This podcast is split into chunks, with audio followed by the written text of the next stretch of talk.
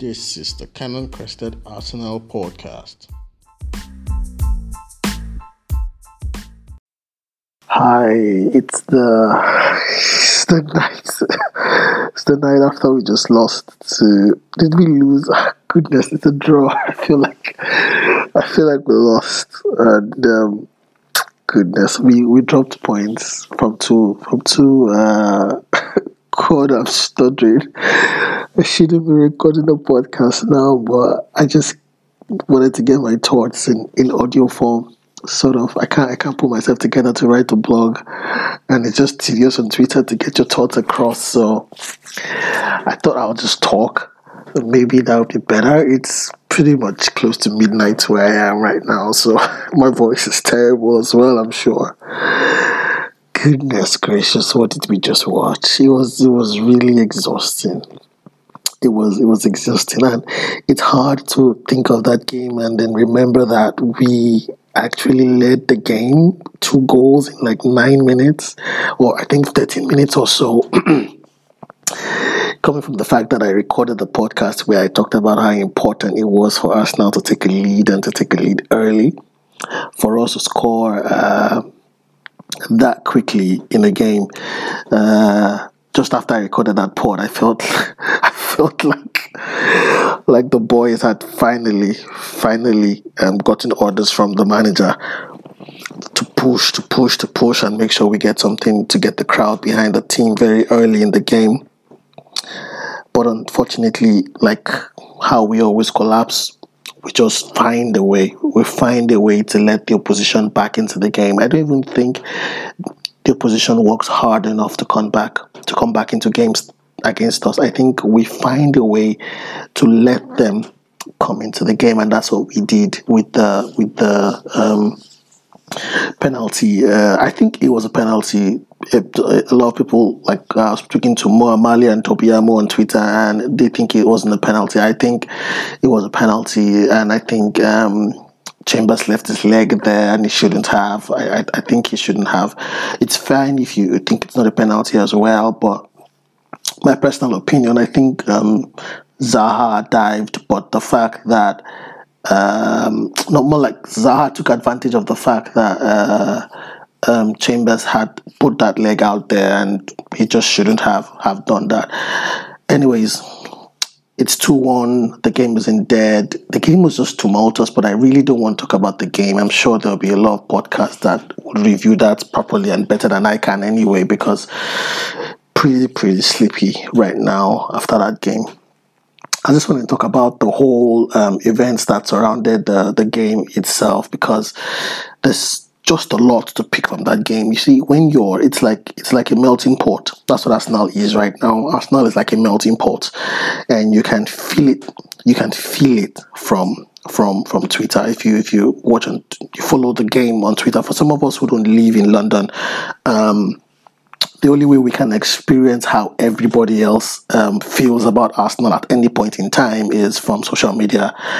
And, and many people say social media is not a good judge of what you of, of how of what's going on really at the ground. But we could see today that it pretty much was a replica. What we saw on the ground was a pretty much a replica of exactly what happens on social media. And I just felt um, maybe I could share my thoughts on on that. Uh, so just to start with the whole um, Xhaka issue.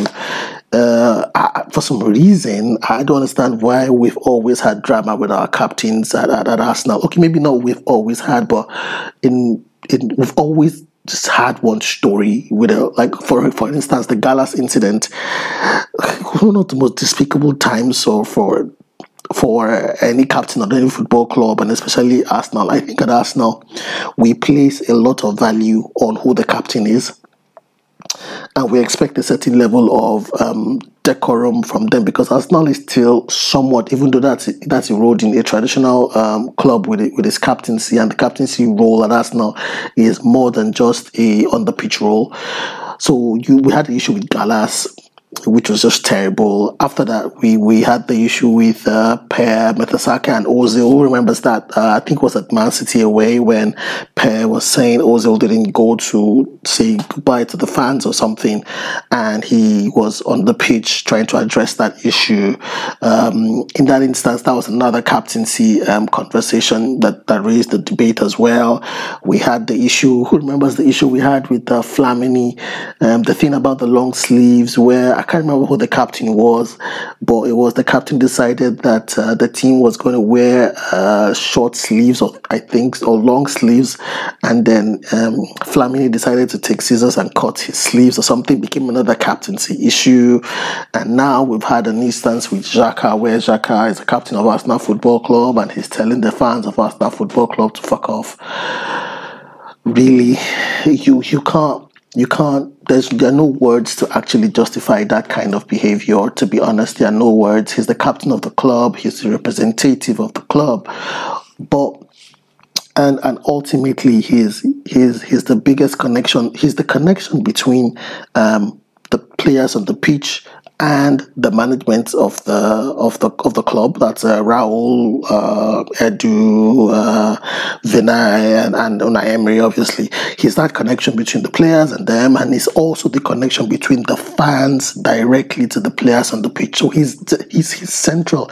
He's a central figure, and. Uh, and for him to have behaved in that manner. So when you're given the captaincy of a football club, it comes with responsibility. It comes with responsibility. It comes with a mature head. It comes with a mature mind, and you have to be mature to own that, to take that responsibility. Uneasy, they say, lies where the uneasy lies the head that wears the crown, and um, there was there's absolutely no excuse for for what what Xhaka did this whole conversation would have been different if Xhaka didn't react the way that he did. It would have turned completely to the fact that fans shouldn't have been booing him.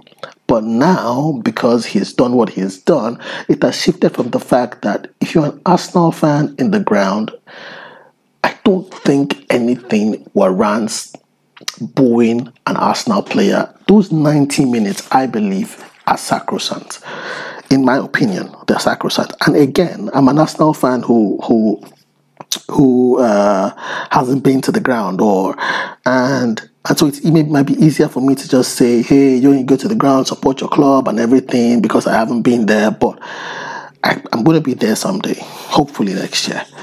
But I just watch from home and I've watched us now for like 20 to 20 years right now. And I think that when you're at that ground as a fan of the football club, your primary responsibility is to do everything to, to help Arsenal win. And football is an emotional sport, but especially so I think I think the booing culture is more accepted in um, in in in America than it is in in England you hardly see people boo their own players. It's it's somewhat disrespectful, and it's something that we do. We sort of do at Arsenal. We, I remember we booed uh, Emmanuel Eboue. I remember we also booed uh, Iwobi. I think we booed Xhaka last week when he was coming off at Sheffield, or the last game in he was coming out at Sheffield, and we booed him again today. So it's it's pretty much. Uh, but again, nothing justifies Xhaka's behavior, and he shouldn't have done what he did. But obviously, there it's it's something that you you would say has been it it, it has been coming it has been coming and, and with, with someone like Xhaka, you would see that it was festering in his mind for a very long time. And today was the explosion of that, of all that um, angst and all those anger that he has had in him against Arsenal fans. Because this is a guy that has had to turn off, um, that has had to turn off his his comments on Instagram because of the kind of abuse that he gets and his wife gets this is a guy as well who I remember very clearly. Um, I think it was the last the, the international break before the the most recent one where he granted an interview and he said he gets blamed for everything. So he pretty much um think he has this mentality that he gets blamed for everything like he's the worst player on the pitch. He has that mentality that people blame him for everything. So he knows. He, he, he sees the comments, he reads the social media, he feels the fans on the pitch. So he knows that people blame him. He pretty much said that by himself at an interview uh, as well. Um, and a perfect example was the game against Man United, where uh, he was accused of ducking, and there were people cutting social media videos to show that he was ducking when that goal was scored. When in reality, he was actually going to nod the ball, but uh, Sokratis deflected the ball off him. Those kind of things, it sort of has gotten. It's like it's like it's like a high blood pressure. Someone who's going, going to get a stroke from high blood pressure. It doesn't just happen you constantly have it in you and then one day it just comes out like a volcanic uh, eruption and that's what happened happened today so today was that day and, and it's funny because it happened on the day where i can't particularly said he say he did anything badly he wasn't great to be fair to Xhaka, actually, it happened on a day where he actually gave the assist for Sokratis' goal. So, if you're looking at it from a statistical perspective, he contributed positively to the game because he gave an assist for the first goal. However, um, I think Xhaka, Xhaka felt or feels that he he's not appreciated by the Arsenal fans and he gets um, disrespected a lot by them. He obviously knows as well that he wasn't there. He wasn't um, Arsenal fans' um, favorite pick for being captain. He wants to represent the club, but there's one place where I feel that Xhaka thinks he has safety, and that is with Unai Emery. He's constantly being picked by Unai, so he feels that the the fans don't trust me the players trust me and the manager trusts me. So he feels safe with Unai Emery because Unai Emery constantly picks him. And I think what happened to Xhaka today was for the first time, it's beginning to occur to him that he's losing faith or losing trust in the one place that he felt safe, which is with Unai. Because Unai subbed him in the last game he didn't look particularly happy then as well, but he came off. And it has happened to him again. And I think it was around the 62nd minute, I haven't checked, but it was around that period. So he feels the team is um, playing 2 2 or a draw, and I want to contribute to help us sort this problem out. And I am the first person you are taking out of a game again. So I think for the first time, Xhaka felt that he's beginning to lose trust from the one place where he thought he could find it. The man who made him captain of the football club, the man who constantly picks him, the man who constantly defends him in the media, and now he's beginning to get sobbed and he's wearing the captain's band. And it came it came it came it came to a halt in his mind and it blew up in the reaction that we saw. And that's what I think happened today. Again, uneasy lies the head that wears the crown, and he shouldn't have done it.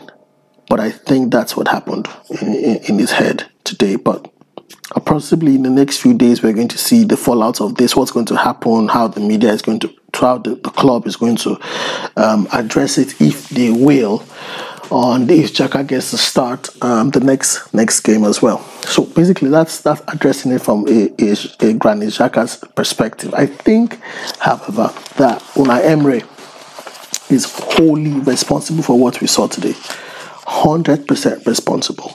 100% responsible for what we, we saw um, play out on the pitch as a performance, 100% responsible for what we are seeing playing out in the ground as a reaction from the fans, 100% responsible for what happened to Granit Xhaka as well today. I think it lies with him because Unai Emery has created an atmosphere where he, he made choosing a captain of Arsenal Football Club a, a, a dramatic uh, telenovela what's that telenovela kind of thing. He's made so much drama from the fact that we had to pick a captain, that the whole process of picking a captain became a complete media event where we're getting statements from players, we're, we're getting um, different versions of the story of the captaincy. We, we had the five cap, we have a captaincy captaincy group. First, the captaincy group was picked, then the players had to then come and then vote captain, and then Holding is giving us statements about how that process went. The whole process of picking the captain was was was completely unnecessary. Unai Emery had all through the summer to pick his captain, and he didn't do that. It was fair that he wanted to wait till the end of the transfer window no problems. Pick a captain. The fact that he ended up picking, um, or, the, or, or he, he, I can't say he ended up picking, or the fact that the choice of the captain ended up being Xhaka, someone who the, his own players trust and the fans do not, didn't win anybody to Unai's, Unai's um, side. It would have been completely different if day one of the season Xhaka is captain. We all moved on from the story, but the story created the atmosphere that we saw on the ground today because there's so much animosity around the player, especially because Unai Emery is not someone who we kind of associate with having any emotional attachment to to to a player to a player. He's not because he doesn't communicate very well in English, the fans are not really emotionally connected to him. This is a statement I made in the last podcast as well. So there's no emotional connection to, to the to the coach, and the fans only are praising based on what he does and in his actions that he takes, not what he says, because you can't really interpret everything that he's saying. And I think he showed weakness by by moving the responsibility from to pick a captain from himself to to to the players. So you you you you end up putting yourself in the position where um, when you pick Granit Xhaka, because most people think, and, and rightly so, if, if you ask me as well, that he shouldn't he shouldn't be starting all the games that he's starting for Arsenal. You've created an atmosphere where people think you're picking him because he's the captain that you have God chosen to go with rather than he being the best player to play for Arsenal at that point in time. So you're creating an uh, you're creating an environment where um, you're you're you're not picking players based on meritocracy anymore. That's the kind of environment you're creating in that Xhaka's position, especially. So I think I think that I think it's wholly a, a, an issue with with um, with uh, Emery and. Uh, he's his his um decision to to move forward in the manner that he has with the whole captaincy debate has created this. So he has to own it. He has to address it. If there are punishments that Xhaka has to face, he has to address it. He has to make it public. He has to try to win the fans back to his side with whatever he does. However, that is going to be extremely difficult because most people are already unhappy with him with respect to how he's handling Mesut Ozil. So the Mesut Ozil issue feeds off into this Xhaka issue as well because the fans want, or maybe a lot of fans, I think, want Mesut Ozil to play. A lot of fans don't want Xhaka to play. And Xhaka is the one who gets picked, Ozil is the one who doesn't get picked. So even this, even though these two players are completely they, they have completely different career paths in the club, there seems to be um, an um, animosity that is feeding off from from the Ozil situation into hatred for Unai Emery, and anybody who's who Unai Emery um, sort of uh, likes or prefers, the animosity seems to be going towards that person as well. So that's my own perception of the issue and um, it's not it's the, the, the fact that the fans were singing the Ozil song at the time as well is just a statement to Emery that people know that what he's doing to Mesut Ozil is not acceptable on, on, on various levels, from, from a personal level, from a, a, professional level, from, from a career level. It's not, it's just bad treatment. However, he's not responsible alone um, for that. Raul, Raul obviously is the head of football development, and ultimately, uh, he's he's responsible for what happens um, from the footballing perspective of, of, of, Arsenal. And the fact that Unai Emery has come out clearly to say that the decision not to play Mesut Ozil is something that was jointly taken with the hierarchy of the club has completely shifted this conversation to Raul and Sanllehi's um, um, table because uh, where we're seeing um, uh, a situation where we have we have tried Willock in that position unsuccessfully. We have tried Ceballos in that position unsuccessfully. We have tried Torreira in that position unsuccessfully. We have played Guendouzi in that position to some level of success, I would say. And all this points to the fact that Mesut isn't playing. So the problem, to, in my perspective, isn't the fact that Mesut Ozil isn't actually playing.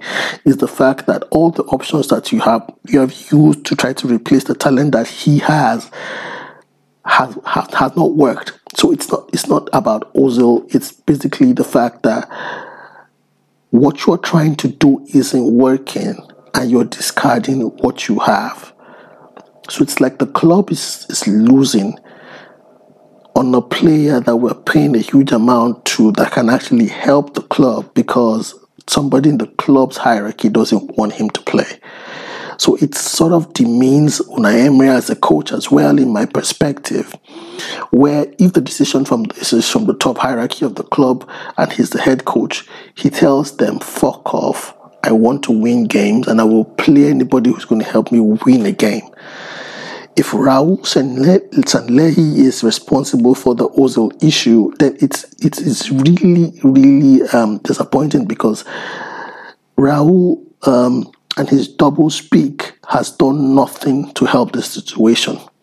Two weeks ago, Raul said uh, there was the issue with, with Ozil's application in training last week he said there's completely no issue with Ozil and he's actually expecting Ozil or hoping Ozil plays in the coming weeks only for um um, Unai Emery to then come out and say that the decision not to play Ozil was one that was taken with the club's hierarchy. So the communication channels that the club is bringing out on this Ozil issue and the kind of communication that they're they're, they're putting out for everybody to consume is creating an atmosphere that is eroding the values that are integral to what many of us love about Arsenal Football Club.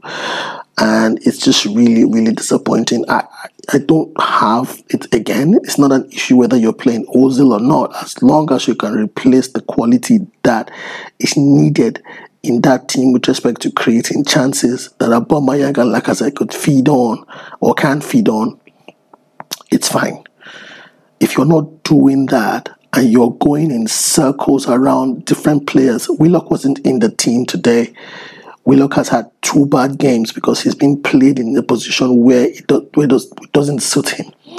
Ceballos was played on the left of a 4-4-2 today. He looked bad. Is Ceballos that bad player or we are using him badly. So we've played um, Saka in, the, in that same position as well. This is Saka. He's a 19 year old or an 18 year old. We should be we should be protecting, and we've played him in a 10 as a 10. We've played Torreira as a 10. We've gone all this length just because we don't want to play someone who obviously is talented to play in that position and play him back into the form for him to, for him to help us. So it's really disappointing. Again, I just it's really really disappointing. I hope uh, all of this clears out uh, soonest because it's it's disappointing that, that this happens at, at Arsenal, and I really really hope Unai Emery can bring back the connection that he should have with the fans because I don't think he's someone who actually he says a lot about um, the fans can help us here, the fan can help us. He says it a lot, but if he wants the fans to help him, then he needs to communicate better with the fans. I'm not saying do what the fans expect you to do. That's not what I'm saying. He's the coach and is ultimately ultimately responsible for whatever decision he takes, and he will live and die by his own decisions.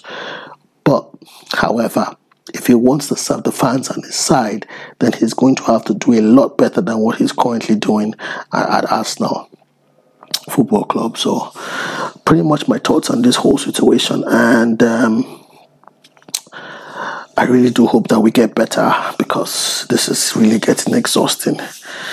I hope you have a good day, whatever time you listen to this. Uh, I should be going to bed. Cheers and uh, up the Arsenal.